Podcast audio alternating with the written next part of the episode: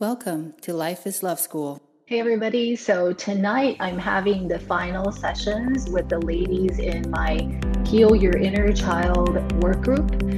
And by popular demand, the ladies would like me to cover attachment styles and how to handle people of different attachment styles. So, the question that I got is very timely. In case you're not familiar with it, attachment style was developed by psychiatrist John Bowlby where he basically categorized how people relate to each other into a couple categories. So, on the most basic level, you're either a securely attached person or an insecurely attached person. Roughly 60% of adults are securely attached, thank goodness. The other 40% are insecurely attached. By securely attached, we mean a person who is able to have a healthy relationship with other people. They're confident in who they are. They're able to feel their feelings. They're able to share their feelings, even if it's difficult with their partner. And they can have very effective com- communications in relationships. The other 40% of insecurely attached people then are separated into two groups, roughly at half each.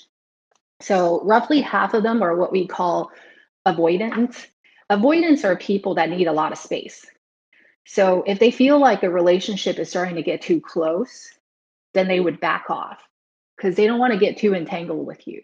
From the outside, they look very confident. They don't look like they don't need anybody. They look very independent. The other half are people that are anxiously attached. These are the kind of people that you would call very clingy, very needy. Like, for example, oh my God, you know, I text him, I haven't heard back, and it's been 10 minutes you know, does he still care about me? What's going on? That is a pretty typical uh, anxiously attached response. So, anyways, I'll, I'll read the uh, the question for you. So the question goes like this: I'm anxiously attached, and my boyfriend is an avoidant. We've been together for about a year or so. We get along great, and we see each other almost every week. Recently, he told me that he's feeling overwhelmed he just got a new job, and he said that between taking care of his boys, his work, and me, he's hard, having a hard time making it all work. And he feels like he needs to take a break from our relationship. I am devastated. He is the first guy I've fallen in love with in a very long time. But I also understand that avoidants need more space. Should I tell him I understand how you feel, but please make up your mind so I'm not left wondering what is going on. I hope by saying this, it would not push him further away. The not knowing is killing me, and I don't know what I'll do in the meantime. This is such a great question. so, first thing, take a deep breath right? This is not the end of the world. I know it feels very scary, very painful. The not knowing, the ambiguity is killing you. I can totally understand. So take a deep breath. So, what I would recommend you do is tell him this. So, calmly tell him this. That's why you need to take a deep breath. And if you need to take time, take the time.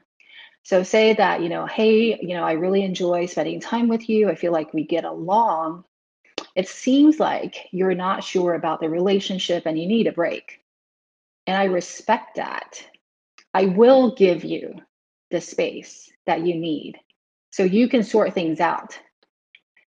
When you are ready, if you are, to reconnect, if, remember that if I am available, we can meet up. Then just, you know, give him a hug, kiss him on the forehead, and say goodbye. The beauty of this is that not only are you giving him space, but you're giving him a chance to experience what it's like to live without you. He needs to feel that to actually understand what he had when he was with you. If he does reach out again and he's ready to commit, then you might have an opportunity to actually build something with this guy. If not, you can consider the universe doing you a huge favor. So there's a saying that I like to share with people, which is rejection is the universe's protection. A lot of times we chase people that are not good for us and then it actually turns out when you force something to happen and years later you're like oh my goodness you know i chased so hard in a relationship and i've been chasing all through our marriage as well. It doesn't feel good. So don't do that. Flow with life. Remember rejection is the universe's protection. The other thing i hope that you read from this is that my advice is there is no asking of that guy. Like when you in your letter are saying, "Oh, I want to ask him, you know, can he make up his mind?"